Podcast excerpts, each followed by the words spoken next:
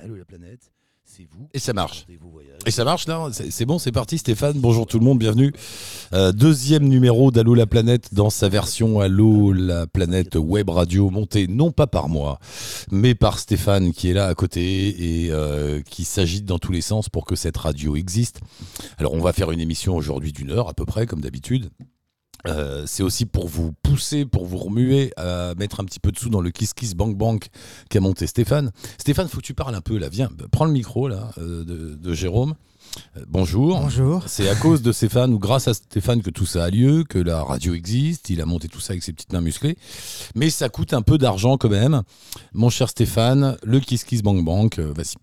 Euh, les Kiss Kiss Bank Bank pour, euh, pour financer euh, tout ce qui est serveur, logiciel pour écouter la radio, les serveurs, la, table de, la table son qui permet de, de vous mettre en relation et de mettre tout à l'heure en relation les auditeurs qui sont à l'autre bout du monde. Euh, voilà, c'est un. Tous les frais, les petits frais qui traînent à droite à gauche, sans, La sans faire de salaire, sans gagner d'argent, sans rien, il y a quand même un peu de sous. Et ça représente grosso modo 4000 euros par an. Oui. Pour être tout à fait transparent, ce qui nous fait. J'aime bien dire ce mot transparent, c'est très, très tendance. Euh, ça nous fait 8000 euros pour tenir deux ans sans gagner de sous et juste faire exister le bousin. Euh, c'est ça dont on a besoin. C'est ça, voilà. c'est ça. Enfin, dont euh, tu as besoin. Moi, je- Oui, si, si, pour toi aussi, Eric. Si, si. Parce qu'on est tous là rien à voir que- là-dedans, j'ai rien à oui, voir oui, c'est ce qu'il dit, mais on veut tous que Eric et l'ange reviennent sur Allo la planète. Euh, l'idée, l'idée de la radio, euh, grosso modo, on part de l'idée d'Allo la planète telle que vous l'avez connue pendant toutes ces années où je discutais avec des auditeurs dans le monde entier. Là, cette fois, l'idée, c'est de dire aux auditeurs qui sont dans le monde entier ou qui en reviennent ou qui s'y intéressent tout simplement de venir alimenter cette antenne en programme que vous faites vous-même, alors euh, très pro, pas pro, semi-pro, totalement amateur, deux minutes de longueur, trois minutes, deux heures, dix heures, on s'en fout. L'important, c'est que vous envoyez des sons C'est à ça. Stéphane. Et on a, on a pu faire cette semaine euh, une grille de programmation avec 9 voire 10 podcasts euh, par jour. Donc il y a déjà 10 auditeurs qui ont envoyé des podcasts. C'est ça. Bah voilà, tu vois, ça marche. Mais c'est euh, tout un travail en amont où, euh, où j'ai discuté, où je discute pas mal avec, avec, avec les, les- les voyageurs, enfin ceux, ceux qui font du podcast ou ceux qui aimeraient en faire. Et, et bah, on reçoit des, des podcasts, on, on en aura d'autres euh, la semaine prochaine. Euh, certains euh, en- en font pour la radio, exclusivement pour la radio. Donc euh, voilà, et euh, c'est c'est vraiment chouette, ça, ça prend. Maintenant, il faut plus que. Voilà, on va faire on va faire une banque à podcast de gens passionnés par le monde. J'arrête de dire euh, voyageurs parce que en fait, c'est- voilà, euh, c'est juste des gens qui, qui ont envie d'aller voir le monde, qui y vont, qui y vont pas, qui en parlent. euh, voilà, on n'a pas de euh, comme on dit souvent, hein, le voyage ça commence à partir du moment où tu sors de chez toi. Exactement. Est-ce que vous vous souvenez de cet auditeur qui un jour avait fait un voyage d'une c'était une semaine ou une semaine uniquement dans sa rue? S'il nous entend, qu'il nous rappelle, il a écrit un bouquin là-dessus. C'était un gars qui habitait, je crois, à Strasbourg et il avait eu dans l'idée, il s'était dit mais finalement, est-ce que le voyage c'est la distance qui compte ou juste l'état d'esprit? Et il avait fait l'expérience, donc il, il s'est dit je vais passer 10 jours dans ma rue, uniquement une petite rue, sans rentrer chez moi et en me conduisant comme un voyageur. Donc du coup, il demandait aux gens s'ils pouvaient l'héberger, euh, il allait bouffer euh, le soir dans les trucs et tout. Et il a fait un petit bouquin et en fait, il a fait un vrai voyage d'une semaine uniquement dans sa rue. Tout ça pour vous dire qu'on s'en fout que vous alliez à l'autre bout du monde ou en bas. euh, L'important, c'est de s'intéresser à ce qu'il y a autour de nous. Exactement. J'ai bien dit tout ça. hein. Ouais, Euh, donc voilà, vous envoyez des podcasts, là vous envoyez un petit peu de sous, euh, 1 euro, 10 euros. Alors, euh, si le milliardaire qu'on recherche depuis toujours nous écoute, il peut mettre un petit million et ça ira très bien. Mais sinon, voilà, c'est- Voilà. combien les, les dons? Faut donner combien? Alors, à partir de 5 euros, 5 euros, euh, voilà. jusqu'à enfin, ce que les gens peuvent ou veulent, euh, on, est, euh, on a atteint 17% ou 18%. Ah non, c'est pas assez, là, 17%, faut donner des sous, monsieur, dame. Oui, voilà. Euh, voilà. Et puis après, on verra comment on organise tout ça pour faire vivre. En tout cas, pour cette émission, euh, tout à l'heure, on va essayer euh, d'être à l'antenne avec qui? Alors, qui l'a bouqué, Stéphanie Mathieu, qui est en tour du monde et qui nous attend en Bulgarie. Guillaume habite à Taïwan. Candy revient du Népal où elle a fait un documentaire à propos notamment de l'impact du tourisme de masse. Luc et Lucinda sur un bateau quelque part vers Madère, c'est ça tu m'as dit? Si ça marche. Nathan, lui, revient d'une balade à vélo de 5 ans. Il veut parler de la Bolivie. Et puis autour de cette table, ici, dans la, la Bibliothèque sans frontières, qui est un, un copain de Stéphane qui tient cet endroit, Bibliothèque sans frontières. Euh, là, c'est le lobby ardéchois qui- euh, dont on a profité, qui nous permet d'être là. Il nous a accueillis ici puisqu'on savait pas où aller. Euh, et on, on est donc à Montreuil, à côté de Paris, à la Bibliothèque sans frontières. Sont venus Cécile. Bonjour Cécile. Parle bien dans le micro. Bonjour. Ça va Cécile? Oui. Et Cécile qui fait du podcast justement. Oui. Et qui revient d'un voyage où? Ton dernier, c'était où? C'était en Russie. en, en Russie? Ouais. Je voudrais juste, euh, je vous coupe la parole, mais je voudrais juste mettre le début du podcast de. Attends, Ah, attends, tout ça est maîtrisé. T'as l'impression que c'est c'est le souk dans mon cerveau, mais tout ça est tenu. Michel est là aussi. Michel qui a une passion pour les glaçons. Ouais, on peut dire ça comme Voilà. ça. Donc il a fait 30, euh, alors, euh, 40 voyages, Des glaçons, mais pas dans le pastis. 39 voyages. 41. Bon, alors t'es allé où? Vas-y, j'arrête d'essayer de deviner. Oh, ben, on va aller vers le dernier. Le dernier, c'est la Mongolie, hein, avec les, les aiguillés kazakhs de l'Altaï mongol. Donc ça, c'est le 41e. C'est le 40e. Le 41e, c'était c'était cool. C'était en Islande, euh, Ah bah cool. par juste moins 10, moins 15 euh, pour le Nouvel An. Et les 39 avant? Beaucoup le Canada, beaucoup les ours polaires. Ouais. Euh, la Russie aussi, les petits peuples. Donc euh, mon credo, c'est les glaces, les bêtes, les hommes. Donc les hommes, c'est les, les nomades. Quand tu dis, euh, tout à l'heure, on s'est parlé du minute, tu m'as dit, oh, j'étais une quarantaine, fois, une quarantaine de fois au pôle Nord.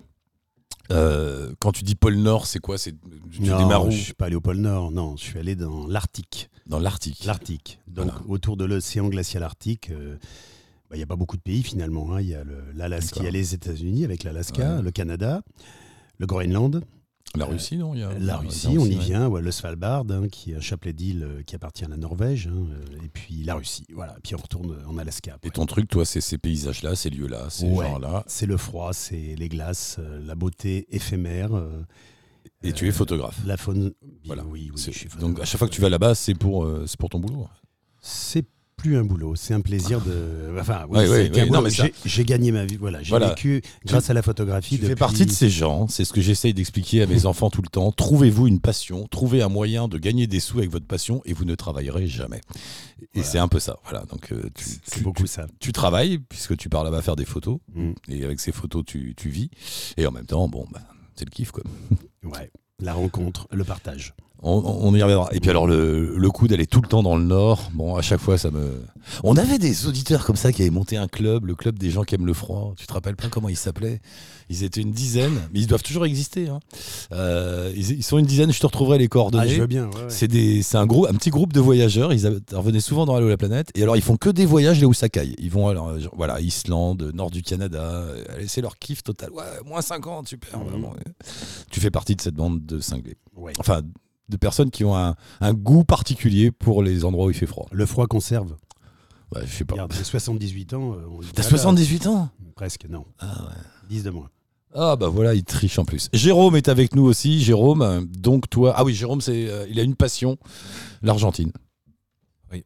Voilà. Bonsoir Jérôme. Bonsoir. Pardon. Or donc, t'en reviens là?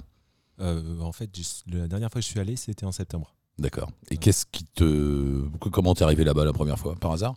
Euh, pas vraiment. Euh, en fait, quand, quand Michel parlait de rencontre, c'est carrément ça. Détends-toi, ça va aller, tout va bien. C'est pour mon travail, euh, j'ai rencontré une Argentine qui m'a laissé son, son email. Et voilà. Ah bah, de toute façon, il y, a- il y a soit un boulot, soit une femme hein, dans ces histoires-là. Mais c'est, on s'en a repris contact et puis on s'est revu sur Paris. Il y avait son mari, sa sœur, et puis on a commencé à prendre un, verre sur les grands boulevards.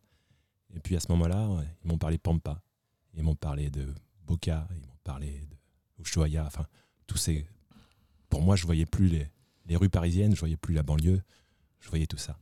Et puis je me suis dit bon, ça c'était euh, à la fin de l'année 2012. Je me suis dit je vais commencer mon année sabbatique par un voyage en Argentine.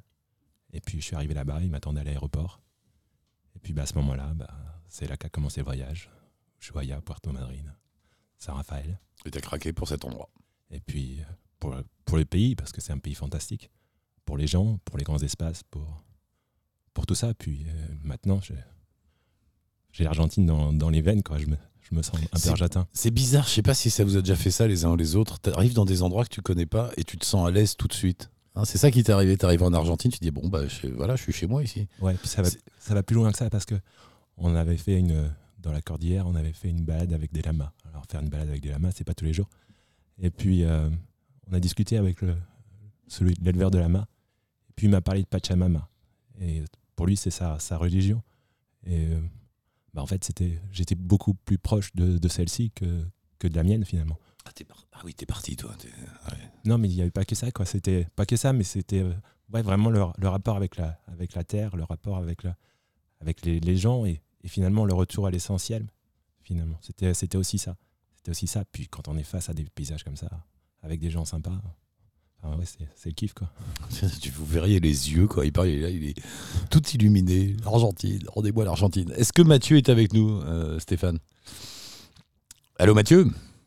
Allô, bonsoir. Non, non, Mathieu.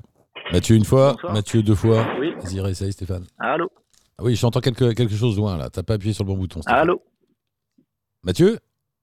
Oui, Ah, Tu vois, on l'entend, je sais pas où, dans ton téléphone. Ah, vous l'entendez? D'accord, bah moi je l'entends pas. Mathieu, tu m'entends? Oui, oui, je vous entends. ouais. Attends, quitte pas, je change de casque, je sais pas pourquoi. Hop là, bougez bien. pas, personne ne bouge. Hop là. Allô Mathieu? Allô. Oui, oui, ça y est, je t'entends. Ça va Mathieu? Oui, ça va super. On s'est déjà parlé dans l'émission? Non, pas encore, non. Pas encore. T'es où là Mathieu? Euh, là, je suis actuellement en Bulgarie, dans une ferme euh, je redis-moi cette phrase. pour euh, Attends. encore une semaine. Attends, redis-moi cette phrase. Redis-moi, cette- t'es où Mathieu? Je suis en Bulgarie, ouais, dans un, dans un petit village où je travaille pour une ferme, euh, une ferme, euh, une ferme pour les autruches. Est-ce que tu peux nous expliquer Euh. comment, comment, comment ça se fait qu'il y ait une ferme d'autruches en Bulgarie? Euh, Voilà. Est-ce que tu es au courant? Est-ce que tu sais pourquoi? Ça t'a pas étonné, toi, d'arriver dans une ferme d'autruches en Bulgarie? T'as pas trouvé ça bizarre? Euh, si, si, totalement, même, ouais, ouais, euh, ouais. totalement. Et surtout que bon, les, les, les propriétaires sont deux, deux Anglais. Euh, euh, le patron, lui, euh, était dans les finances à Londres et euh, il a changé totalement de vie pour venir s'installer euh, en Bulgarie et ouvrir une ferme d'autruches. Ça a été assez fou. Mais où est-ce que j'aurais pu Euh. entendre parler de personnages comme ça, le gars qui est dans la finance à Londres, qui lâche tout pour élever des autruches en Bulgarie? Mais Le détail en plus en Bulgarie est fort. Ouais, Euh, bon. et, comment t'es arrivé là-dedans, toi? Pourquoi Enfin, qu'est-ce qui se passe dans ta vie pour que tu travailles dans une ferme d'autruches en Bulgarie? Eh ben, euh, à vrai dire, euh, j'étais euh, j'étais dans une ville la semaine dernière et je j'ai pas vraiment de plan précis pour la suite de, de mon voyage, donc je me suis dit pourquoi pas faire un petit euh, un petit job en, en volontariat dans dans le coin et en cherchant euh, sur les sur les sites euh, sur les plateformes euh, comme Helpix ou ou, ou Workaway, ben, j'ai trouvé, euh, j'ai trouvé ce, cette ferme. Mais tu dis que t'es en route. Et- euh, tu dis que t'es en route. euh, c'est quoi T'es en train de, de voyager? Enfin, tu fais quoi comme voyage là? Voilà, ben moi je suis parti euh, donc de France euh, en autostop euh, euh, pour rejoindre mon premier objectif, c'est la Turquie. Donc euh, j'ai été traversé donc l'Italie, Slovénie, Croatie, Serbie et Bulgarie. Et, euh, et voilà, donc là je m'approche tout doucement euh, de la Turquie. Donc j'ai encore une semaine ici à la ferme et en- ensuite je m'approche de la Turquie. Mais t'es sur Et, un voyage sans vraiment de destination et sans timing Sans, Ouais. sans vraiment de destination, j'ai une idée d'itinéraire. Même après, c'est flexible. Et euh, au niveau planning et tout ça, ouais, c'est très flexible. Je ne sais pas quand est-ce que je rentre encore. Tout dépend de beaucoup de choses, de, de- des opportunités que j'aurai, du travail si j'en trouve, etc. Ah oui, t'es- t'as- Ah. mais t'as un métier ou ouais, quelque chose comme ça? Ouais, non ouais, j'ai un métier, je suis, euh, je suis barista, mais euh, l'avantage c'est que T'es quoi? je suis hyper flexible là-dessus. Barista, je travaille dans le monde du café. C'est- Ça veut dire Et, quoi, être, euh, être- Non, c'est quoi être barista? Qu'est-ce qu'on fait quand on est barista? Ah, tu On fais, est tu fais- barman. Ah, tu fais, t'es spécialiste du café dans les bars. Voilà, voilà. Tu es l'anti, Euh, tu es c'est l'anti. Starbucks. Tu es le gars qui fait du vrai café. Voilà, c'est ça, ouais. Ah bah tu peux trouver. Du coup, tu peux trouver du boulot partout dans le monde. La preuve, t'élèves des autruches en Bulgarie, ce qui prouve bien que barista, ça vous permet de bosser partout. Exactement. Et t'as tout plaqué un beau matin et tu t'es dit bon bah je pars et je verrai ce qui se passe? Oui, bah, en fait, j'avais déjà fait ça il y a une paire d'années, euh, mais bon, en fait, j'ai une vie un peu. Euh, avant, avant, j'étais, euh, je suis carrossier peintre de formation. Euh, puis euh, du jour au lendemain, c'est là que j'ai tout claqué et je suis parti faire un tour du monde. Et donc je suis revenu euh, il y a trois ans de ça. Et, euh, et de là, ça a changé totalement ma vie et j'ai voulu euh, faire des formations pour trouver un métier qui me permette de, de voyager et en même temps de travailler à l'étranger. Et euh, c'est là que je me suis tourné dans le monde du bar, euh, de la restauration et tout ça. Donc euh, après, je me suis focalisé sur le sur le côté barista, café et tout parce que ça me plaisait vraiment. J'adore cette logique où je me, j'ai fait, bon, j'ai fait, j'ai fait un apprentissage tout ça pour travailler dans les bars et maintenant je m'occupe des Autriches en Bulgarie. Ouais, ça n'a pas de sens. Mais c'est bien, Mais j'aime bien aussi. c'est cool. Alors juste euh, quand même, euh, qu'est-ce que tu fais pour les autruches? Enfin, Le matin tu te lèves qu'est-ce que- Non, on va pas traire les autruches. Ouais, bon, c'est la, fait- c'est la routine. On va traire les on, va, autruches, on va donner à manger. on donne à manger, on leur donne à boire, on récolte les œufs. Euh, et puis c'est tout, hein. il n'y a pas grand chose à Ils faire. gagnent hein. leurs sous avec quoi? Il y a des vaches d'autruche avec les œufs? Avec euh, les œufs, euh, quelques produits qu'ils font avec la viande. Euh, après, ils ont quelques canards, quelques volailles en plus. Ah ouais, Mais pas, ouais, principalement, c'est avec les œufs, principalement. c'est pas un World des- Business, c'est pas un World Business Company. Il roule pas. Heureusement qu'il était dans la finance avant, le monsieur, parce que ça doit. Ouais, c'est ça. Marc, t'as déjà mangé Oui, t'en as mangé la viande d'autruche, j'ai déjà goûté. C'est très bien. ouais, ouais, j'ai déjà mangé. C'est un peu sécos, hein, mais voilà, c'est très light comme viande. Il n'y a pas de cholestérol, Ouais, ouais. rien. C'est recommandé par les nutritionnistes. Après, faut. Bon. C'est horrible, j'étais en train d'imaginer l'égorgement de l'autruche, c'est affreux. Ouais, je- On coupe- on- enfin, t'as- après, t'as- on le fait pas ici. euh, après, je sais pas comment. À quel niveau on coupe le-. Est-ce qu'on coupe proche de la tête ou proche du corps? C'est horrible. bon, bah, écoute, cher ami, bravo. Et alors, tu poursuis, là, tu restes une semaine et après en Turquie. Voilà, en Turquie, normalement, je, je, je, je continuerai euh, vers l'Iran, l'Iran, euh, Ouzbékistan, Kirghizistan, c'est c'est l'idée. Donc euh, après, après, c'est euh, parti. voilà. Après, on verra la Chine Ouais. et tout ça. ouais. Ouais. Bah, au bout, de toute façon, il y a la Chine à un moment. euh, voilà. Ouais, il y a la Chine et je pense rejoindre, essayer de rejoindre l'Inde. La Chine, j'avais déjà fait une, une partie. euh, bon, pourquoi pas, je vais devoir sûrement y repasser de façon pour, pour rejoindre l'Inde. Donc, Ouais. euh, Bah, c'est bien. Te voilà parti sur les routes. On se rappelle, on se tient au courant. Tu fais, t'enregistres des trucs de temps en temps avec un téléphone? Non, j'enregistre pas grand chose, mais euh, ouais. Bon. À, l'occasion, envoie-nous quelque chose, envoie des sons pour la radio. Ouais, carrément. hein. Hein? Ça marche. Et puis on reste en contact. Enfin, Stéphane te rappellera. Très bien, si, ça si marche. le pas de projet survit. Merci, merci beaucoup. Salut, Allez, salut Mathieu, bonne revoir, route. bonne ciao, ciao. Euh, N'oubliez pas de donner des sous au Kiss Kiss Bank, Bank de Stéphane, sinon on pourra pas continuer. Euh, Cécile, donc, euh, qu'est-ce qui s'est passé dans ta vie? Un, mat- un matin, t'es parti, tu t'es dit je vais faire du voyage et des podcasts. euh, voilà, explique-nous un peu comment, comment tout ça est arrivé. Bah, en fait, mon podcast, j'enregistre d'autres gens. J'enregistre le voyage de d'autres gens. J'enregistre Ah, pas d'accord. les miens, ouais. Mm, Donc tu rencontres des voyageurs? Voilà. Exactement. Rapproche-toi bien du micro, oui, parce qu'il y a de l'écho ici, tout ça. Oula. Tu rencontres d'autres voyageurs? Voilà, c'est ça. Mm. Et, mais alors, ça a commencé comment? Au départ, t'as voyagé, après tu t'es dit je rencontre des gens ou c'est l'inverse?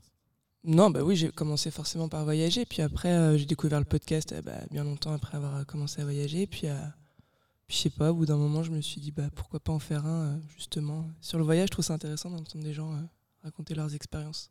Donc, La Russie, tu t'étais quand en Russie? La Russie, bah là, c'était au Nouvel An. là. T'as passé le nouvel an, hein Où ça Ouais. Où ça Dans un village euh, paumé juste avant la Sibérie. euh, ouais, Vladimir Poutine à minuit, tout ça, ouais, la totale. C'était comment alors Attends, un village paumé au fin fond de la Sibérie? C'est juste avant Bon, l'oral, ouais. Si Mm. on, si on fait pas, bah tiens, il y a, il y a Michel là qui tout de suite ah, là je brillent. connais, là ça y est, c'est mon territoire, euh, il y a de la neige, il y a des ours. euh, J'attends le nom du village ou enfin, de Ah, la petite alors. ville à côté. Quoi. le nom du village? C'est- C'est dans le. C'est près de Perm en fait, c'est euh, genre 100 bornes de Perm. Perm. Ça te Ouais. parle, Perm? Pas du tout. Bah, bah, bon, voilà. Ferme-les-Fontaines On est, on est loin, on est très loin vers le nord, on est où? Ah non, on est à peu près au milieu de la Russie, mais plutôt vraiment très très à l'est quoi. Et quand tu dis un village paumé, c'est quoi? C'est trois isbas au milieu de la forêt avec des ours ou Non, il y en je a suis un un peu loin? plus de 3, mais bon, euh, non, ils sont pas, ils Ah, sont vraiment pas paumés, super ouais. nombreux quoi. Ouais, non, c'est c'est petit, ouais. Mais qu'est-ce que tu faisais là-bas? Comment t'as- Bah, parce que j'ai un pote qui a eu la, la bonne idée de se marier avec une, une petite russe qui venait de là-bas, donc. euh, Il s'est installé là-bas? Non, Non non, pour le coup, c'est elle qui s'est installée en France. elle, je crois qu'elle en avait un peu marre du froid, elle aussi. Ah, et du coup, t'en as profité, euh, la famille Bah, du coup, ouais, ils voulaient faire une cérémonie pour leur mariage, euh, euh, bah, du coup, là-bas, et euh, on a profité pour aller. Faire Alors, un t'as- petit tour. ton impression, enfin, c'est comment? Enfin, Dis-moi. c'est- Moi, je vois ça avec des forêts de pins et de bouleaux, des ours, des loups et des gens Ah, avec des ours, gros chapeaux. heureusement, on les appelle Les ours ouais. dorment en hiver. Oui, merci, monsieur, de me corriger. Bah oui, oui, bien sûr. Oui, c'est vrai. oui. Euh, non, alors, ça ressemble à quoi? Bah, en fait, c'est plein de petites maisons, même presque des cabanes en fait. Enfin, il y en a beaucoup qui sont euh, en bois quand même. Et puis, euh, ouais, c'est bah là en plus c'était vraiment la saison des neiges, donc euh, il y avait beaucoup de, de bah ouais, il y avait pas mal de neige et c'était. C'est vrai que c'est assez impressionnant parce qu'ils vivent bah, du coup carrément en fonction de ça. Ils vivent comme Ils vivent de quoi là-bas? Euh, bah, lui, lui, il, est, euh, il est constructeur, son, le père de, de, son, Ouais. ouais, de, de sa Il famille. y a quoi là-bas? Il Non, il n'y a pas d'agriculture, il y a pas de. bah, pas, pas cette Ah période-là en il tout rien, cas. ouais. Non, non, non, bah, non, il mange beaucoup de viande, il y a de l'élevage. Et puis, euh, puis ouais, beaucoup d'élevage et de la construction. Je pense qu'ils vivent pas mal du bois aussi. Enfin, voilà. Tu, tu, tu te sens bien dans un autre monde quand tu es là-bas, j'imagine. Ah ouais, bah ouais, ça te dépayse, ouais, ça c'est sûr qu'il n'y a rien à voir. Puis euh, en plus, enfin, voilà, on était les seuls, les seuls touristes, enfin, les seuls Français qu'ils avaient Ah ouais. vus depuis, enfin à part mon pote quoi, depuis. euh, Personne va là-bas. Ils se sentent coupés du monde, eux T'as eu l'impression ou pas Oui? Bah non, non, non. Je, moi, je, moi, micro, je- moi, je les sentais vraiment euh, très, très heureux dans leur vie, très droits dans leurs bottes, enfin vraiment. Non, non, je, je disais pas de heureux ou pas, oui, bien sûr. Ouais. Mais euh, toi-même, tu dois te sentir coupé de- du reste de l'univers quand tu es là-bas. Eux, eux, non Non, j'ai pas ressenti ça. En fait, je les sentais ouais, bien, bien chez eux, bien, bien dans leur, euh, Tout va bien. dans leur vie. Et donc du coup, euh, ouais, dans- avec leur mode de vie aussi. Donc du coup, bah non, non, j'ai pas senti qu'ils ils regrettaient peut-être de pas pouvoir aller ailleurs. ou. Comment on arrive là-bas? Train, bus, train? Bah, du coup, on est arrivé à Moscou, on a pris le transsibérien. Et, euh, Mais après, t'as un aéroport à Perm. C'est juste que Ouais. du coup, on s'est dit, bah autant faire le transsibérien, euh, tester quoi. T'as aimé? Ouais, c'était bien. Ah, c'est une expérience, ouais, c'est Ah ouais, marrant, ça doit être ouais, euh, un sympa. drôle. C'est marrant de se retrouver dans des coins comme ça hein, où tu t'irais pas pour des vacances. Enfin, tu vois ce que je veux dire Tu vas pas te non. reposer à. On sait même pas le nom du bled d'ailleurs. Là, enfin, là-bas. Bolshaya Sosnova. Bachaya Sosnova. Bolshaya. ouais. Bolshaya Sosnova. Voilà. Bolshaya Sosnova. Ça sonne bien en plus. Mm. Euh, alors, c'est là maintenant, mon cher Stéphane, qu'on écoute un extrait d'un podcast de Cécile. Euh, et ça s'appelle. Ça s'appelle comment euh, Feu de camp. Feu de camp. Voilà, feu de camp. On écoute.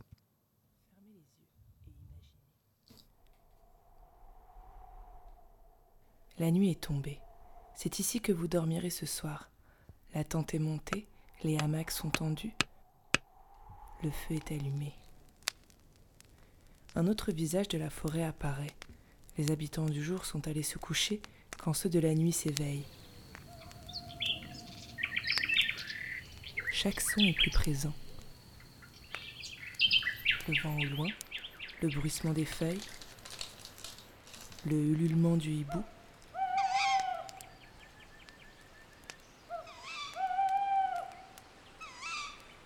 Le feu crépite et autour de lui vos compagnons de ce soir. Amis de toujours ou rencontres éphémères, le bivouac est un lieu propice aux confidences et aux histoires. Peut-être que l'un d'eux est musicien et que ses notes résonnent au creux de la nuit. Laissez-vous bercer par la lumière des flammes et la respiration de la nature qui vous entoure. Écoutez les récits de voyage de ces gens. Profitez de l'instant présent, de ce moment si unique. Apprenez, inspirez-vous et surtout partagez. Et bienvenue dans Feu de camp. Pour le premier épisode de Feu de camp, Yves nous emmène voir le monde d'en haut, à 6189 mètres exactement. Cette altitude, c'est celle du sommet de l'Iceland Peak au Népal, souvent décrit par Eric Shipton, un alpiniste spécialiste de l'Himalaya, comme une île au milieu d'un océan de glace, ce qui nous permet d'imaginer l'ampleur du défi. Pour vous donner une idée, le Mont Blanc est à 4809 mètres, tandis que l'Everest, le plus haut sommet du monde, est à 8848 mètres. Merci à lui de venir partager cette aventure avec nous, ainsi que les vidéos qu'il a pu faire sur place. Allez, venez vous asseoir autour du feu.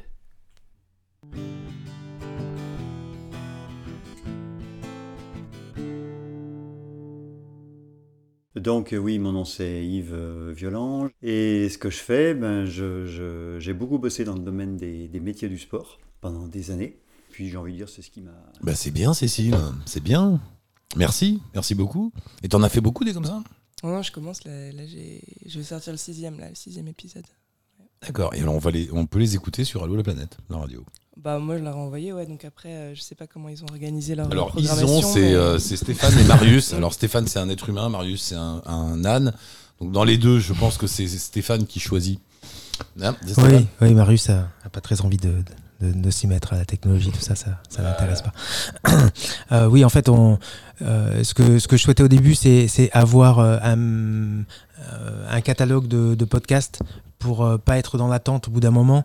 Et du coup, j'ai attendu que chacun de ceux qui nous avaient euh, euh, proposé des podcasts euh, m'en envoie un certain nombre pour pouvoir commencer à les diffuser. Et puis, suite à la première qu'on a fait il y a 10 jours, j'ai commencé à, les diffuser un peu plus régulièrement. Donc, la semaine prochaine, on diffusera le numéro 2 de Feu de Camp. De feu de camp qui arrive.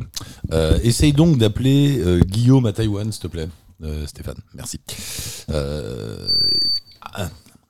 Je me retourne vers Michel. Alors, cette euh, passion du Nord. euh, non, ah, Michel Vas-y, attends, on essaie, on voit où est-ce que ça fait bip, pourquoi ça fait comme ça. Voilà, c'est bon.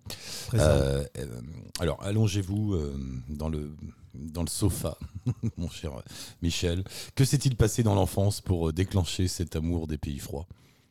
Je l'ai compris plus tard, mais à 10 ans, mes parents m'ont emmené à l'aiguille du Midi. Ah, je dis ça pour rigoler, et en plus, c'est vrai, il y a une vraie histoire d'enfance. Il y a une vraie histoire d'enfance, puis ça va aller chercher dans les générations précédentes. Donc euh, à 10 ans, mes parents, euh, une mère champenoise catholique, un père euh, juif euh, issu de la, de la Biélorussie, des forêts de Biélorussie par son grand-père et arrière-grand-père, forestier dans les forêts, m'emmènent à l'aiguille du Midi, dans leur camion. Mes parents faisaient les marchés euh, en région parisienne, et ils avaient un camion bleu, Peugeot, un vieux Peugeot, collector. Je le vois un peu arrondi Ouais, en. Ouais, je le vois, je le Exactement, bleu pétrole. Ouais, je le vois.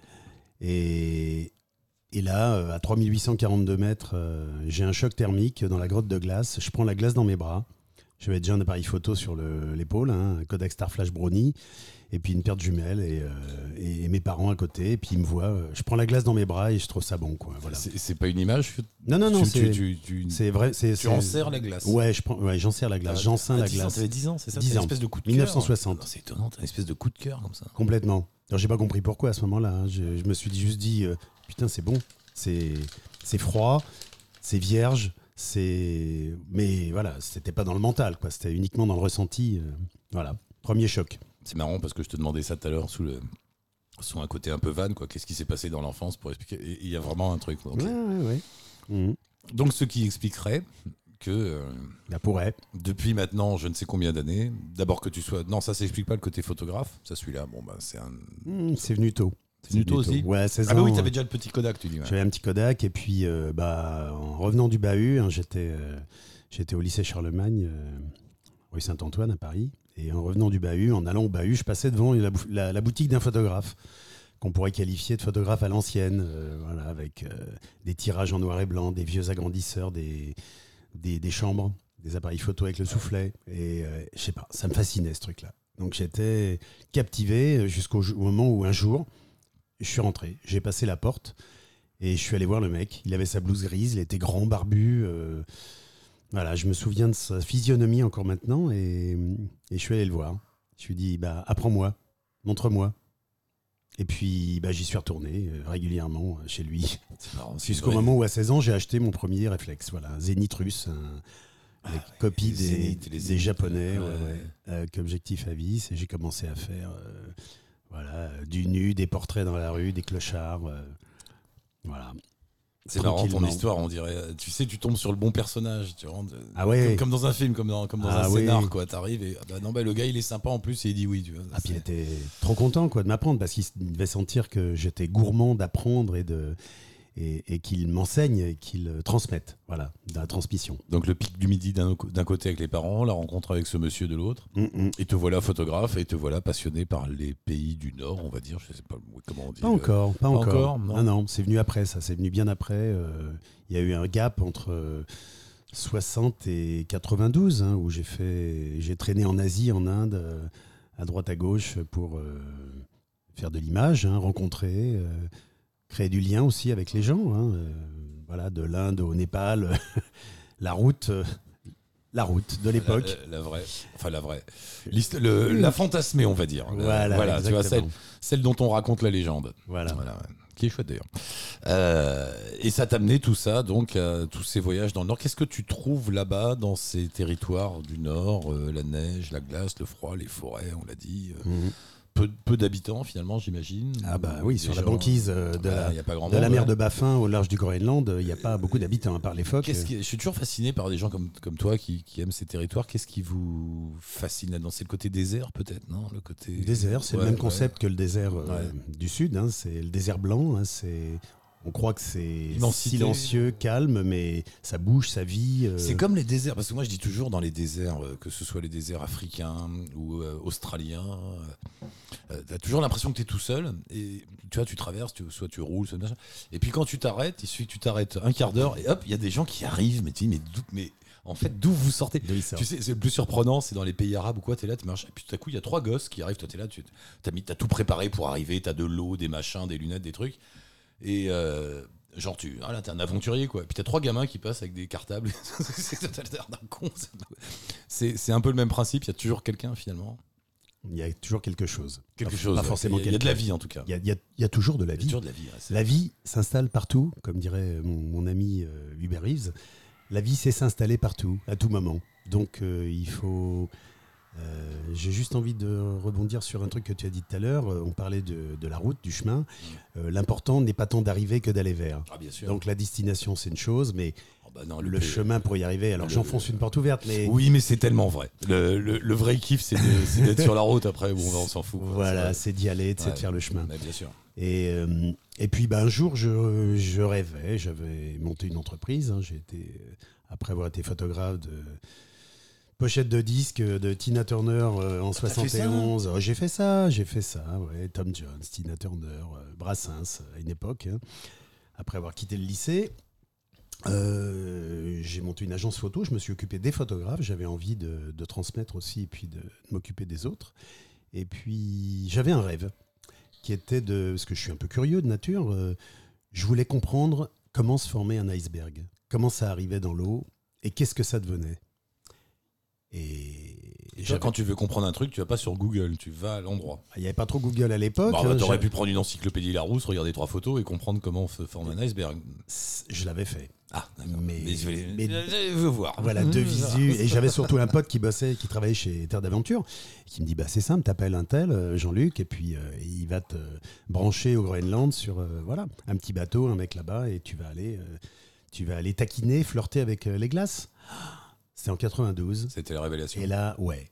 Mais de- qu'est-ce qu'il y a comme révélation? Ouais. Bon, c'est- Non, si, c'est ce qu'on disait, c'est le côté désert, c'est le côté. La lumière, peut-être les... Mais euh, c'est- pff, tout.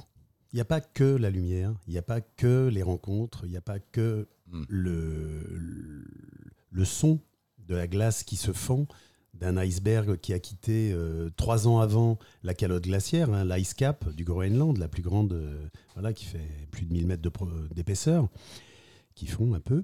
Euh, c'est un ensemble de choses. Mais je voulais voir cette, euh, cette euh, immensité, cette magnificence, cette, euh, cette force et cette fragilité en même temps, parce que c'est toute la symbolique de l'impermanence et donc Mm. de, de l'humanité. Un iceberg, c'est de la glace, c'est de la de l'eau douce qui quitte un glacier à un instant T. Et trois ans après, il va se retrouver dans l'eau, à gratter le, le fond de l'eau pendant des mois, des millions de tonnes parfois. Et, et de voir ça se promener délicatement au fil de l'eau et d'un seul coup se fracturer et devenir euh, voilà, de- de- des milliers de petites particules de glace jusqu'à ce qu'un instant T, encore une fois, il y ait une, une goutte d'eau. Voilà, c'est la fin de sa vie, Mais tout ça dure des années. des années. Voilà, ils suivent ça, les euh, courants, ils remontent au nord, euh, ils suivent le- des courants jusqu'au nord du Canada. Après, ils redescendent. euh, En fait, ils sont, ils sont drivés, managés par les courants. Puis ils fondent petit à petit. Ça dure plusieurs années. Au pire, euh, il y a un bateau qui passe par là euh, en 1907. Et puis, euh, bah, on connaît, on connaît l'histoire. Mais, mais c'est marrant ce que tu dis euh, sur le, cette vision de la temporalité, en fait, de, de l'histoire de l'iceberg qui dure de- des années, des années. des années. Et puis nous, on est juste là, des petites choses euh, rapides, quoi. Ouais. Petite chose. C'est ça. Mais en même temps, euh, on a cette chance. On est petites choses, c'est clair. hein, mais on est grand en même temps. Parce Ah qu'on a, on a, oui. on a cette, cette, cette force, cette capacité, cette grande chance de pouvoir observer. De, La, de- la conscience, la conscience La conscience, ouais. Alors c'est vrai que ça chemine après à l'intérieur. hein. Tu te dis, bon, bah, impermanence, euh, temporalité. euh, et nous, dans tout ça, bah, c'est pareil. C'est pareil. On a une durée de vie. Euh, on n'est pas là pour faire de. Enfin, je- vais pas faire de catastrophisme ni rien, mais donc dans tous tes voyages, est-ce que tu as vu la situation évoluer là-haut? Bah ouais. Ouais, tu le, Bah oui. tu le vois, tu enfin, je l'ai vu visuellement, bien sûr, Ouais. physiquement. c'est c'est assez simple. En 95, je suis allé euh, faire des photos pour un copain qui vit là-bas au Groenland et qui avait décidé de construire le plus grand traîneau à chiens du monde. Mm. Pour être dans le livre des records, donc c'était un peu, un peu d'orgueil dans tout ça, mais en même temps c'était une, une- une expérience marrante de construire un truc de 25 mètres de long euh, pour euh, y mettre 156 chiens devant, euh, 25 mushers qui allaient driver tout ça. Euh, bon, ça n'a pas duré longtemps, hein, parce que le truc s'est fracturé. Moi, je me suis pété la figure avec mon appareil photo, avec mon boîtier. euh. Mais euh, un jour, voilà, ce- cette expérience a été vécue. La glace, en 95, elle occupait toute la baie de Disco. hein. c'est le plus gros débiteur d'iceberg de l'hémisphère nord, la baie de Disco. Hein, c'est un glacier avec une moraine, et donc ces montagnes de glace euh, suivent hein, en plusieurs années, comme je te le disais, parce que le glacier, il travaille. Et donc, il a besoin d'expulser. On dit qu'un glacier vèle. Voilà. ah bon, comme, Oui. comme s'il donnait naissance Exactement. à des, petits, à des petits glaciers. à des, ouais, à des Ah, petits, beau euh, des gros icebergs. Le, vrai, on dit ça, ouais, le vélage. Oui, on appelle, on appelle ça le le vélage. des glaciers. Ouais. c'est- c'est marrant. Vélage des icebergs. Dans cette euh, magnifique région qui est la baie de Disco, hein, c'est c'est impressionnant au, plan, au plan naturel. Hein, c'est des, t'en prends plein la gueule, quoi, plein les yeux. hein, tu te nourris, tu, c'est c'est magique pour moi et pour d'autres. Et bref, tu vois donc euh, quoi j'ai vu euh, ce truc dix ans après, le- dix ans, non, j'ai surtout vu dix ans après, au même endroit, euh, la banquise avait disparu. C'était euh, du, du pack, euh, des blocs de glace euh, qui se baladaient dans l'eau, des, des galettes, hein, ce qu'on appelle les pancakes, des, des galettes de glace euh, se promenaient euh, au même moment, février, mars, euh, dix ans après. Et la banquise, à ce moment-là, avait reculé de 300 km au nord. D'accord, donc ça va disparaître? Enfin, je te... oui, c'est ce que tout le monde dit. J'ai pas envie de répondre parce que ça me fait, ça me fait, ça me fait trop de peine, trop de mal. Mais Oui, mais regarde, on, Mais- on vient de le dire, eux, ils ont leur temps, eux, Oui. les glaciers, c'est des millions d'années, donc ils reviendront. ça permet de relativiser aussi Voilà, euh, ce que, ce que Moi, c'est ce que j'essaie de penser face à tous ces débats écologiques. Je me dis, bah, de toute façon, elle s'en sortira. quoi, La Terre a aussi son Bah histoire. Oui. Et c'est quelque part aussi orgueilleux de vouloir euh, la commander et de décider. Donc, euh, elle a perdu 30% de sa, de sa surface, la banquise du, de l'Arctique. Donc, c'est beaucoup. Et il y a un cercle vicieux du fait que, avec euh, le réchauffement, la banquise, qui la, banquise Ah oui, oui. pérenne, qui est protégée par la glace de surface, est moins protégée, donc elle fond. Et voilà, ce cercle vicieux fait que voilà, 30% en 30 ans, c'est énorme. Un dernier mot sur le comment les gens là-bas vivent cette situation? Bah, ils s'adaptent, hein, ils, Ouais. ils ont conscience. hein, en plus, Euh, voilà, les, les- les médias à juste titre sont là pour, un, pour informer, mais euh, ils s'adaptent. Les, les chasseurs sont devenus pêcheurs, euh, les Ouais. pêcheurs euh, sont toujours pêcheurs. Voilà, il y a une mais ils ont adaptation. une conscience de la disparition d'un monde. ou- Tout à fait. Ouais, ouais, ouais. Ouais, ouais.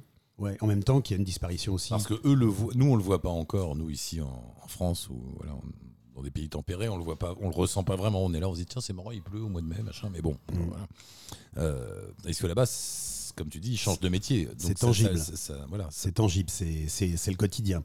Donc il y, a, bah, il y a un certain nombre de sujets, hein, des sujets sensibles là-bas. Hein. C'en est un, il y en a d'autres. hein. On ne va pas aborder le problème de l'humain, de la tradition, la disparition de la culture, Ah, ça, parce qu'il faudrait beaucoup de temps pour, euh, pour exprimer tout ça et raconter. hein. Euh, ce qui est important là-bas, c'est de partager, c'est d'écouter la vie des gens. Voilà. Et puis de rapporter après des expériences, des, de vie. Euh, donc ils s'adaptent. hein. et puis euh, la, la société s'adapte, hein, pas toujours dans le bon sens, mais qu'est-ce qu'on peut faire contre euh, les tankers et, et le commerce qui va s'installer là-haut dans le passage du Nord-Ouest, qui est libre maintenant d'eau euh, une partie de l'année? Oui, il y a des tas de gens qui voient ça comme une excellente nouvelle puisque ça fait un nouveau passage pour les. Voilà, donc je serais tenté de faire un, un gros kiss kiss bang bang pour euh, euh, aller chercher du pognon chez tous les fabricants, les producteurs, les, les, euh, les transporteurs euh, qui vont économiser en ne passant plus par le, le canal de Suez ou le canal de Panama, et pour demander une cote-part euh, à tous les pays limitrophes pour la protection des écosystèmes dans la région. Mais Ce qui est pas idiot. Mais bon, ça va pas être facile de les convaincre, mais c'est pas pas facile, mais ça, ça travaille. Euh, Juste un mot, je pense, parce que tu es photographe, donc on l'a dit, pour voir ton travail. Mhm. Tu as un site, j'imagine Bien sûr, oui. j'ai un site. J'ai eu la chance d'être choisi par le Sénat il y a trois ans et d'exposer sur les grilles du Luxembourg. Ah, c'est toi? C'est- C'était moi il y a trois ans. Ouais, ouais, ouais. Les glaces, les bêtes, les hommes. Et euh, Voilà, un livre a suivi, L'appel du froid. Euh, un prochain arrive à la rentrée euh, qui est entièrement dédié à Nanook. Nanook, c'est Nanook. cet animal mythique, hein, l'ours polaire. D'accord. Voilà, donc il arrive à la rentrée. Et voilà, et je m'oriente maintenant de plus en plus vers l'humain parce que bah, j'ai fait un peu le tour. Depuis 26 ans que je photographie Nanook, euh, voilà, je retourne aux sources, aux sources de ma famille paternelle et de, de mes racines, hein, euh, l'Est, euh, le nomadisme. Et puis c'est la vie de ces gens qui me rafraîchit finalement, pas seulement physiquement, mais qui me rafraîchit l'esprit, qui me permet de garder une, qui me, qui nous permet de garder euh, une distance avec euh, cette société dans laquelle on est quand même bien, bien impliqué, euh, bien installé. Stéphane, tu mettras les liens, bien sûr, avec le, le site de Michel. Est-ce que. Oui, vas-y, tu- Stéphane. Mais si, vas-y. Non, non, mais tout sera sur le site. euh. Non, tu mets tout. Guillaume est là? Allô, Guillaume? Guillaume une fois, Guillaume deux fois. T'as toujours du mal à trouver le bouton du téléphone, toi. À chaque fois, et- même petit, même petit post-it, je sais pas, avec marqué téléphone dessus. Guillaume Ah, ça y est, ça arrive. Il y a plein d'échos, là, je sais pas ce qu'il fait. Guillaume Oui, Voilà. moi je t'entends super bien. Eh ben, ça y est, t'arrives. Comment ça va Bah oui, super.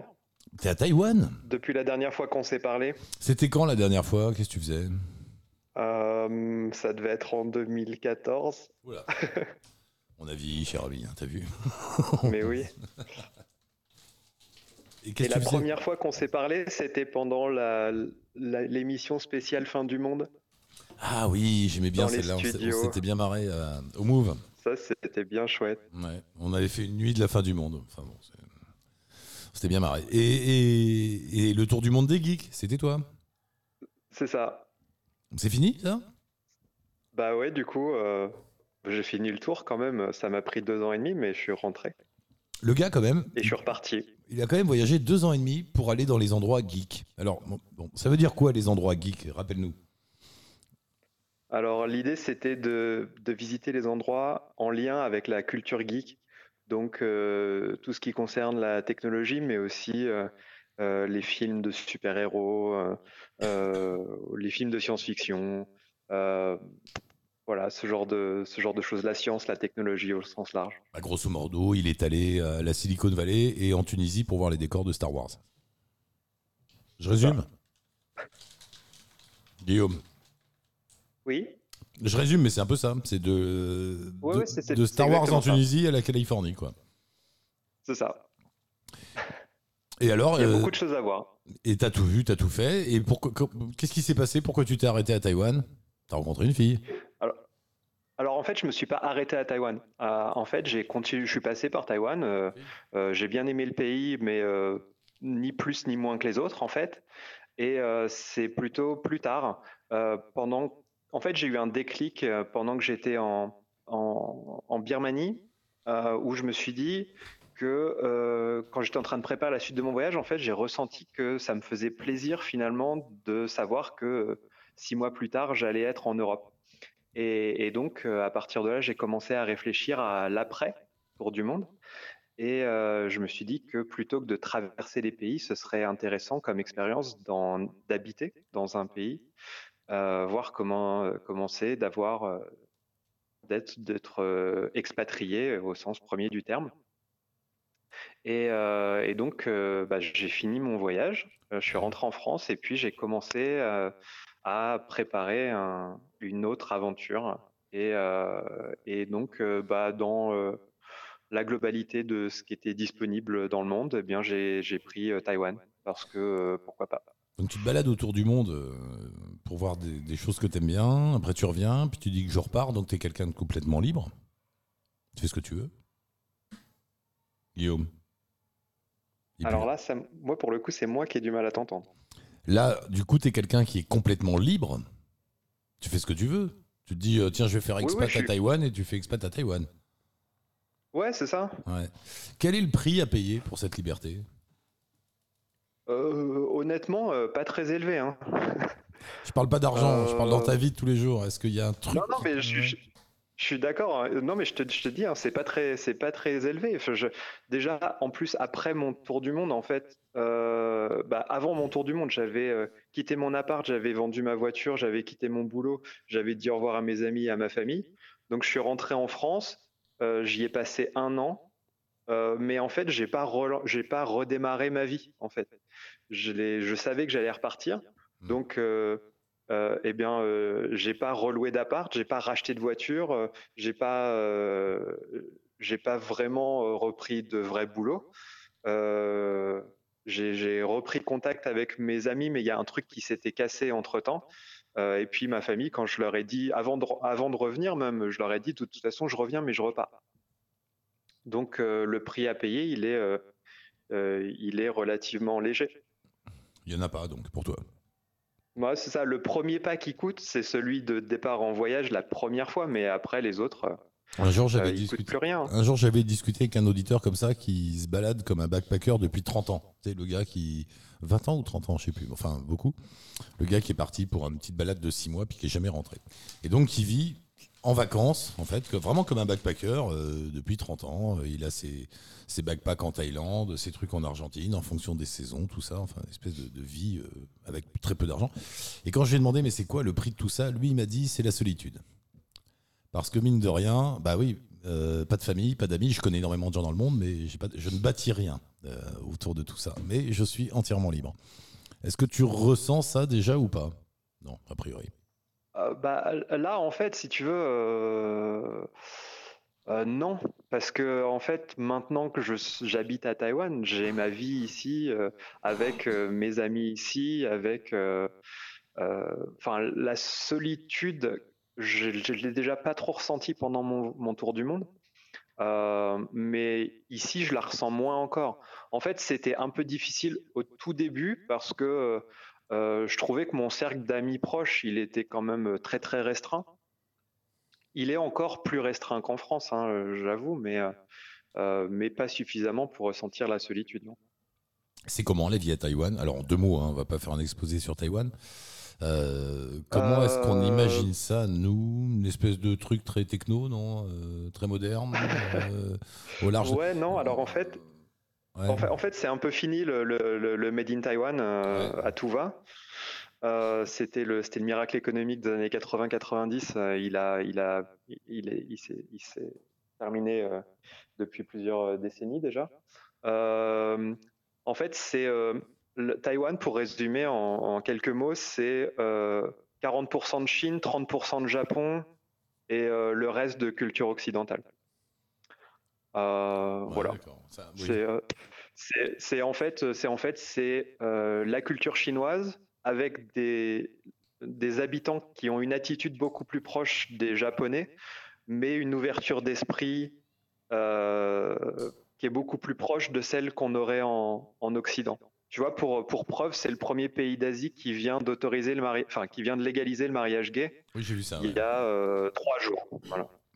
Ouais, j'ai vu ça, ouais. Oui, c'est effectivement, d'accord. Donc, tu es assez à l'aise euh, là-bas? Tu te sens bien? Tu... Alors, c'est le, c'est le. En fait, je ne l'ai pas choisi complètement au hasard, Taïwan, hein, mais dans, dans tous les pays d'Asie dans lesquels je suis allé, c'est celui où je me sens le mieux. Euh, parce que euh, c'est le pays où on, où on me regarde le moins. Ah, c'est- Euh, un, en- un- un de ces rares endroits dans le monde où tu passes un peu inaperçu, quelle que soit ta, ton origine. Ouais, c'est ça. En fait, euh, euh, d'autres pays en Asie où tu passes un peu inaperçu, mais pas pour les mêmes raisons. Par exemple, si tu vas à Bali ou en, ou en Thaïlande, comme ils, ils voient tellement de touristes, en fait, ils voient un blanc passer, bon, bah, c'est un touriste, quoi. Mm. Point. Euh, Oui, mais tu passes pas t'es, inaperçu. euh, quand tu, restes, en Chine- tu, tu- tu restes Ouais, quand même, c'est ça, tu quand- restes quand même le grand gars blanc avec son sac. Bon, euh, c'est écrit dessus. hein. Tu- ouais, c'est ça. En fait, ils, ils- ils te voient passer, mais ils interagissent pas avec toi, Ouais, euh, bah ni non. en bien ni en mal, quoi. Hein.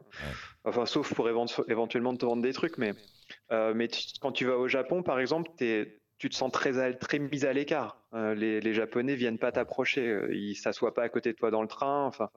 C'est un peu désagréable. En Corée, c'est le contraire. Ils viennent te voir, ils te posent, ils, ils veulent t'aider et puis euh, ils te font des compliments. Alors que c'est un peu bizarre, quoi. Euh, et euh, quand tu quand tu vas en, en Chine, euh, il, il, il crie euh, la Hawaii, la Hawaii dans, dans, dans la rue, ça veut dire étranger, étranger. euh, euh, il te félicite sur ta barbe ou des trucs comme ça. Quand tu es à Java, il te, il te demande sans arrêt si s'ils peuvent te prendre en photo. Mm. Voilà. Euh, à Taïwan, il n'y a rien de tout ça. Quoi. Les seuls qui te regardent éventuellement, c'est euh, les petits-enfants à la campagne. Mais euh, voilà. C'est le côté euh, cité internationale en fait. Tu te retrouves un peu comme, j'exagère, enfin je- la comparaison vaut, vaut pas sans doute, mais Eh ben, un et petit peu comme à New fait, York ou dans des, dans des grands endroits cosmopolites comme ça. Eh ben, alors je dirais non en fait. Ah bon. Euh, enfin, en tout cas, c'est pas pour les mêmes raisons parce que quand tu considères euh, les étrangers qui habitent à Taïwan, enfin, euh, si tu prends le, le pays entier, c'est 23 millions de personnes, il y a 10 000 Français. Si tu compares avec juste euh, Shanghai, il y a 55 000 Français à Shanghai.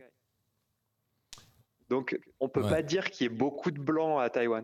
Donc c'est plus, c'est une histoire d'ouverture culturelle de la part des Taïwanais qui, qui t'assimilent assez Ouais, vite finalement. voilà. Que tu viens, t'es là, bon bah tu bosses, t'es comme tout le monde quoi. C'est ça, Ouais. et puis je pense que il y a, ils ont euh, ils ont pas de problème de visa comme d'autres pays, donc euh, et puis il y a eu ce, ce gros boom économique dans les années 80-90, donc ils ont été les premiers finalement à, à, à- à voyager beaucoup, et puis ils ont pas cette culture euh, ancestrale parce que c'est pas un vieux pays en fait, Hmm. Euh, donc il y a pas euh, il a pas des centaines d'années euh, d'histoire qui poussent à la fermeture, euh, comme pourrait l'avoir le Japon par exemple. Oui, puis alors si on fait un peu d'histoire, ils ont été obligés de s'ouvrir puisqu'il faut rappeler que Taïwan c'est des Chinois euh, qui ont fui le, qui ont fui Mao et qui sont installés, qui sont installés là-bas à Taïwan. Donc ils ont forcément été ouverts pendant toutes les années de la guerre froide vers l'Occident, vers les États-Unis, etc.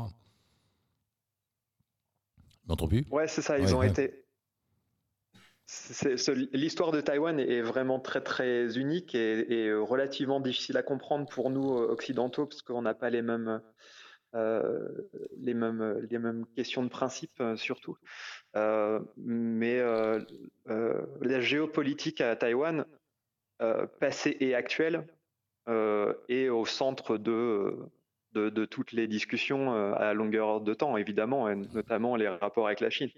Euh, sachant qu'il y a, il y a quelque chose qui est assez euh, intéressant aussi, c'est comparer euh, la vision que je- Taïwan a du Japon avec la vision que la Corée a du Japon pour les mêmes motifs. Parce que le Japon euh, a, avant la Seconde Guerre mondiale, envahi, colonisé, ou je ne sais pas comment on dit, Colonisé, ouais, colonisé. énormément d'endroits. et, et en fait, Taïwan a la vision du Japon que nous, on pourrait avoir de l'Empire romain. Ah oui, d'accord. C'est-à-dire, euh, avant, on n'avait rien. Les Romains sont arrivés, ils ont construit les routes, ils ont, euh, euh, ils ont développé le pays et, et du coup, c'est grâce à eux finalement qu'on a, qu'on a réussi à, à se développer. Taïwan a, cette même, a ce même ressenti vis-à-vis du Japon. La Corée a le ressenti complètement contraire puisque dans l'idée de la Corée, c'est la Corée était, euh, euh, en, complète explosion, euh, en complète croissance. Le Japon est arrivé et a arrêté net la croissance coréenne et a détruit le pays et il a fallu reconstruire à partir de rien une fois que le Japon est parti. Guillaume, on va s'arrêter là sur l'histoire du Japon, euh, de Taïwan, tout ça. En tout cas, Oui. merci, merci beaucoup d'être passé nous voir. Bonne euh, continue. Tu restes combien de temps à Taïwan, tu penses? T'as une idée ou? Bah, je n'ai pas prévu de partir. Bien, Bon, il est bien là-bas. Eh ben merci beaucoup Guillaume, à très bientôt. Et une prochaine, on se rappelle. De Tu rien. fais, tu À fais des sons là-bas, t'enregistres des trucs ou pas? Euh, Probablement. Ah bah voilà, tu les envoies à Stéphane pour les mettre sur, les, sur la radio. On est, on est en discussion déjà. Ah c'est, il est en train de... Stéphane, tu t'en occupes. Merci beaucoup Guillaume, à la prochaine. Ciao. De rien, à plus. Bye. Euh, Sandy, Cindy, dans un instant. Euh, Stéphane, tu l'appelles pour tout à l'heure? Euh, Oui, après, jamais laisse-moi faire. Je te dis juste de Sandy après. Jérôme, l'Argentine donc. Oui. C'est quoi? C'est comment? C'est bien? Pourquoi? Euh, Trois questions en même temps. Ouais, ça fait beaucoup de questions, mais euh, je vais répondre les unes après les autres. Euh, c'est quoi? C'est un super pays qui est. Pardon. C'est un super pays qui est cinq fois plus grand que la France. Enfin, cinq fois et demi même. Oui, mais tout en longueur. Ouais, mais. euh, Non, c'est le Chili qui est le plus en longueur encore. hein. Ouais, ouais, ouais, c'est- c'est le- il est un peu, plus, un peu moins large, le, le Ch- le Chili. Mais c'est une autre, euh, une autre manière d'aborder la distance. Parce que euh, quand on fait par exemple Buenos Aires ou Ushuaia, c'est soit 3h30 d'avion, soit 48 heures de bus. Et les Ah ouais. gens voyagent beaucoup en bus, parce que là-bas, il n'y a plus de train. Parce que le, le- tout, ce qui est, euh, tout ce qui est réseau fer- ferroviaire, bah, ça, a été, ça a été privatisé, et donc maintenant, il n'y en a plus. Euh, et pour, pour nous, petits, petits Européens, quand, quand on voyage pour la première fois hors de l'Europe, bah, c'est... Ouais, on se prend ça, on se prend ça dans la tête. Dans la tête quoi. Oui, on n'imagine pas, mais c'est un peu euh, les clichés de ça. C'est les États-Unis, c'est l'Australie. Ouais. L'Australie, surtout, avec ses routes de 3000 bornes, là, quand tu fais euh, de nord au sud, c'est magnifique. Donc, c'est ça, c'est des, des paysages qui n'en finissent plus, comme ça. Ouais, ouais, parce que moi, je, moi, je me souviens, mon premier grand, mon premier grand voyage en bus, hein, c'était euh, Ushuaia, El Calafate. On parlait de glace tout à l'heure. El Calafate, c'est le, le Perito Moreno. C'est ce- C'est quoi? C'est un glacier, en fait. C'est un des, un des gra- glaciers les plus, les plus connus d'Argentine. Et, euh, et puis, euh, bah, c'est immense. on est en contact, presque en contact avec la glace, parce qu'on peut même monter dessus quand, quand la saison le permet. Mais euh, c'est les bruits du glacier, c'est- tout ça. Et puis pour y aller, euh, bah, on prend le bus, soit où, parce que c'est c'est plus, c'est plus long, mais c'est on voit plus de choses. Et puis on prend le bus et puis on fait 20 heures de bus. On part à 5 heures du matin, on arrive à. à Oh, c'est long, ça. C'est long, mais d'un autre côté. Moi, je prends plus le bus. Mais d'un autre côté. Non, c'est fini. Vous m'aurez pu. euh, J'ai fait des trucs en bus. Une fois, le dernier que j'ai fait, c'était en Inde, un truc euh, Bombay, Goa avec une hépatite. Et euh, à côté de moi, enfin dans moi. Et après, je suis sorti de là, je dis bon, c'est fini les bus, j'en peux plus quoi. Ces trucs qui durent 20 heures. 20... Au Mexique, j'en ai fait un aussi. euh, Ouais. euh, Mexico, Chihuahua, là. Mais C'est tu pars en fin d'après-midi, t'as toute la nuit et puis toute la matinée, puis t'arrives en fin d'après-midi le lendemain, mais tu sors de là. Et ce, que- ce qui est drôle, c'est que tu, tu pues. tu te prends, tu, tu te surprends à, tu te surprends à, à penser. Bon, mon dernier voyage, c'est Corrientes, les, les chutes d'Iguassou. Alors, les chutes d'Iguassou, c'est c'est juste l'exta- l'extase, c'est- vraiment fantastique. Et ça fait seulement 10 heures. Et tu Oui, dis, voilà, oui. ça va, ça fait seulement 10 heures. Et après, tu réfléchis, mais tu dis seulement cool. 10 heures. Mais bon, c'est ça. quoi. Non, mais le bus, quand même, c'est dur. Même si maintenant, il y a des, des petites télés, des machins. des- mais bon, quand Ouais, mais ils, ils sont super confortables et puis euh, bah là, tu laisses ton, tu laisses ton esprit, ton esprit euh, s'en s'en aller un petit peu. Puis tu te demandes ce que, comment ils vivent les gens, comment ils vivent les gens dans cette petite maison là, que tu vois quelque part. Comment, mais tu tu sauras jamais parce que tu passes juste devant. À propos de comment vivent les gens, tu as une, t'as une phrase tout à l'heure, tu t'es pas rendu compte, tu as dit ils ont privatisé, donc il n'y en a plus. Bon, le message est passé auprès de tout le monde qui privatise tout.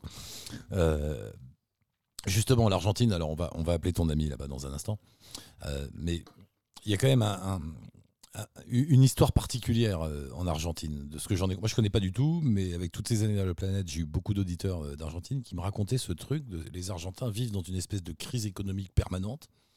Euh, ils ont même dû à un moment, à un moment, ils sont revenus au troc, il y avait plus la monnaie valait plus rien, etc. Ils, ont- Ouais, ils ont ouais. passé des, des- des- des histoires absolument incroyables.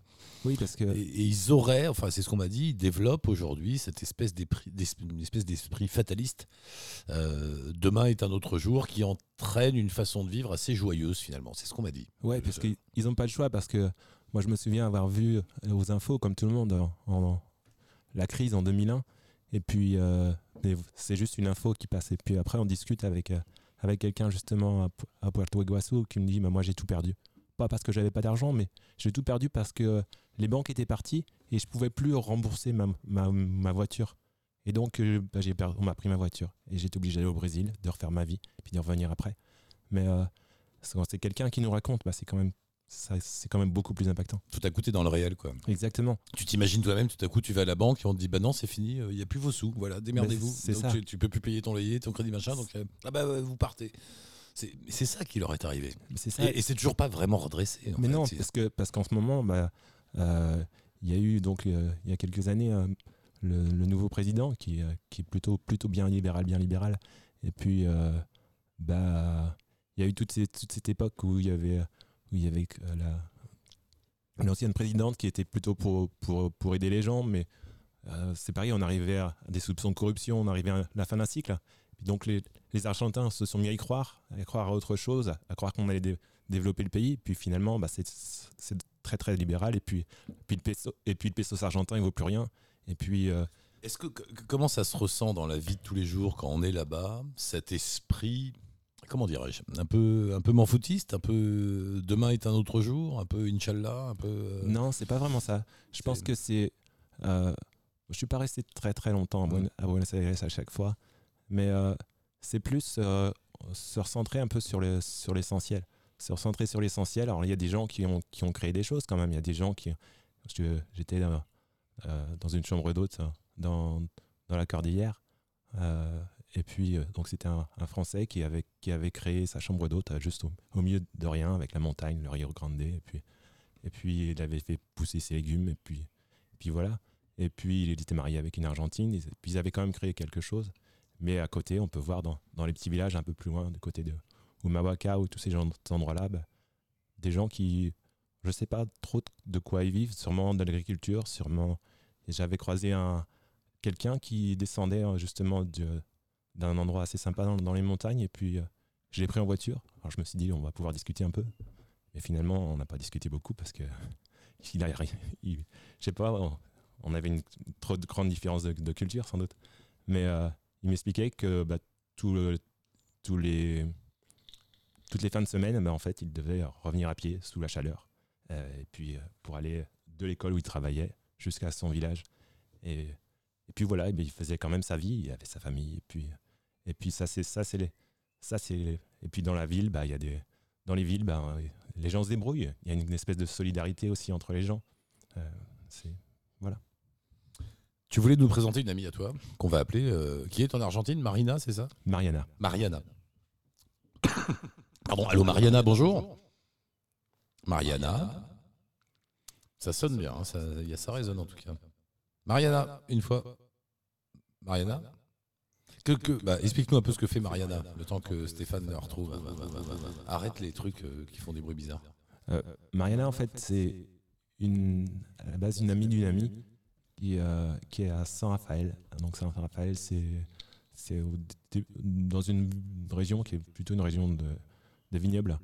Et puis, donc, elle, est architecte. Et justement, elle fait un projet, solidaire pour pouvoir aider justement ces femmes qui euh, n'ont pas la possibilité justement d'avoir d'avoir un salaire, d'avoir une, une vie décente et juste à construire leur maison. Construire leur maison et donc elle fait, elle fait des, des ateliers de, de construction.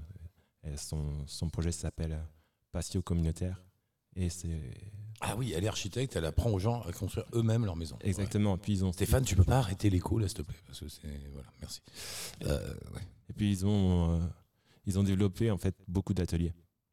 Et euh, des- des- ils sont au début du projet, donc ils sont, ils sont vraiment au début du projet, mais vraiment le projet c'est ça, début, c'est de faire des ateliers pour euh, bah, les, les, les femmes, parce que c'est plus tout- plutôt, Mm.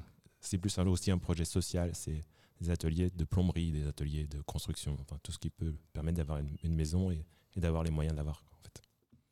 Ben, la prochaine fois, ce sera la prochaine fois, euh, Mariana. hein, euh, c'est pas grave.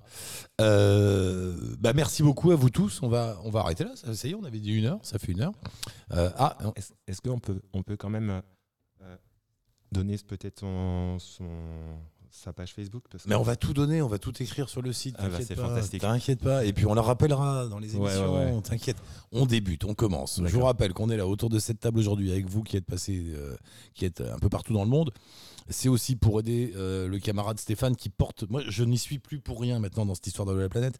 Stéphane porte le projet Allo la planète sur ses chétives épaules. Quoique, non, enfin sur ses épaules. Et euh, donc voilà, le, le truc, c'est qu'il y a ce qui, Kiss Kiss Bang Bang qui est en route. Il faut voilà, un, petit, un petit 5 euros, 10 euros pour permettre à Stéphane d'obtenir les 8000 euros nécessaires pour tenir deux ans comme ça. Et on s'est dit qu'en deux ans, on trouverait bien un moyen, je ne sais pas encore lequel. Euh, je vais trouver, ça c'est ma partie, euh, comment financer et pérenniser une web radio ouverte à tous les gens qui sont ouverts au monde. Voilà, c'est joli ce que je viens de dire, euh, mais euh, c'est un peu ça l'idée. Oui, Michel. Je voudrais juste te dire que j'ai joué pour la première fois de ma vie euh, dans le bureau de tabac qui est en face de chez moi. Ouais. Ah, 10 euros parce que la. la cagnotte est à 24 millions, je sais pas quoi, j'ai vu une pub. ouais. voilà, Oui, elle oui, m'a oui. dit, elle m'a parlé de fête des mères, elle m'a dit. euh, je- et je lui ai dit, bah, si j'ai jamais joué, comment on fait? Elle m'a dit, mais je vais le faire. euh. Donc j'ai pris 5 grilles. Ah, voilà. Bah, Donc hein, à On dire- sait jamais. On sait jamais. Peut-être qu'on va pouvoir, euh, avec ça, euh, 20 millions d'euros, tu vois, euh, passer à la vraie vitesse supérieure. Non, mais ça peut marcher. hein. Traînant moi-même en ce moment beaucoup dans le milieu du podcast et de la web, la web radio, je peux vous dire que les sous commencent à arriver et que peut-être on en arrivera à faire quelque chose. Oui, Stéphane. Oula, il va faire le discours. Je vous ai compris Non, bah tu as tout dit. euh, je, je, je rajoute rien d'autre. Juste que il est un peu timide, Eric, mais euh, il n'ose pas rentrer dans le projet. euh, il a, il a beaucoup de, beaucoup de taf, mais euh, il y rentre, il y rentre, il y rentre. Et Il il, m'attire, il Oui. m'attire. Moi, j'ai dit, non, non, moi je parraine, je dis, je dis d'accord, mais je je m'en mêle plus. il est quand même, il est quand même dans le, dans le projet. Enfin, je tiens quand même à le souligner, même si tu. C'est à vous de le prendre. Vous tous, là, prenez Allô la planète et faites-en quelque chose. Oui, mais on le prendra avec toi. Allô, la planète n'est rien sans toi. C'est beau. Hein Bon, en tout cas, merci beaucoup. Les podcasts de Cécile, donc diffusés sur la radio euh, la semaine prochaine. c'est ça que oui, t'as dit oui, ça continue. Et puis continue, Cécile, voyage et raconte-nous et dis-nous. Et puis voilà, tiens-nous au courant. Michel, les photos, tout ça, tu continues pareil. Et puis tu nous tiens au courant et tu nous racontes tes voyages dès que t'en as un. Tu fais, ah oui, tu fais du- des photos, tu fais pas de son, toi. Ah, si tu- De temps en temps, j'enregistre le cri d'un loup. De- Ben voilà, le cri d'un loup, Ou un grognement, euh, donc j'ai un peu. de- Non, bon, enfin, je rigole. mais- un petit peu de. Si, à- si à l'occasion, voilà, tu te dis, Ouais. tiens, je vais enregistrer Ouais. le son des. Le... Tu m'as dit tout à l'heure qu'on entendait le craquement des icebergs. Bien sûr. Ben voilà. Si tu pouvais m'enregistrer un jour le Je craquement d'un faire un iceberg. mix entre le craquement des icebergs et le, le chant des signes chanteurs euh, du lac Kucharo au Japon. Euh, Ça peut nous être- va. Ça peut être intéressant. Ça C'est- nous va, Stéphane c'est une, technique mixte euh, qui, voilà. Les signes et les icebergs. Et Jérôme, euh, tu voulais rajouter quelque chose? Je voulais juste dire que partez en Argentine. Partez en Argentine. et Voilà. Vous n'êtes pas obligé d'y rester, mais partez-y. Allez. Allez en Argentine, enfin, les gars. Et allez découvrir la Buena Onda Argentina. C'est quoi ça? Ah, c'est un truc qui est indra- intraduisible. Vraiment, littéralement, c'est c'est les, les bonnes vibrations que dégagent les Argentins. A priori, il est complètement marqué. hein. T'as- t'as vu, dès qu'il se met à parler de l'Argentine, on a l'impression qu'il a un trip et un espèce de shoot. Mais parce que vous verrez quand vous irez. D'accord. Merci Jérôme, Michel, Cécile, merci beaucoup. Merci à qui est passé. Il y a Guillaume, Mathieu. On voulait avoir Sandy, ce sera la prochaine fois. Euh, Luc et Lucina, ce sera la prochaine fois aussi. Merci à vous tous. N'oubliez pas le kiss kiss bang bang d'Allo la planète. À la prochaine. Ciao tutti. Allô la planète, c'est vous qui racontez vos voyages, vos expériences, vos envies, vos histoires. N'hésitez pas, c'est là pour ça. Allô la planète.fr, c'est Allô la planète avec vous 24 heures sur 24.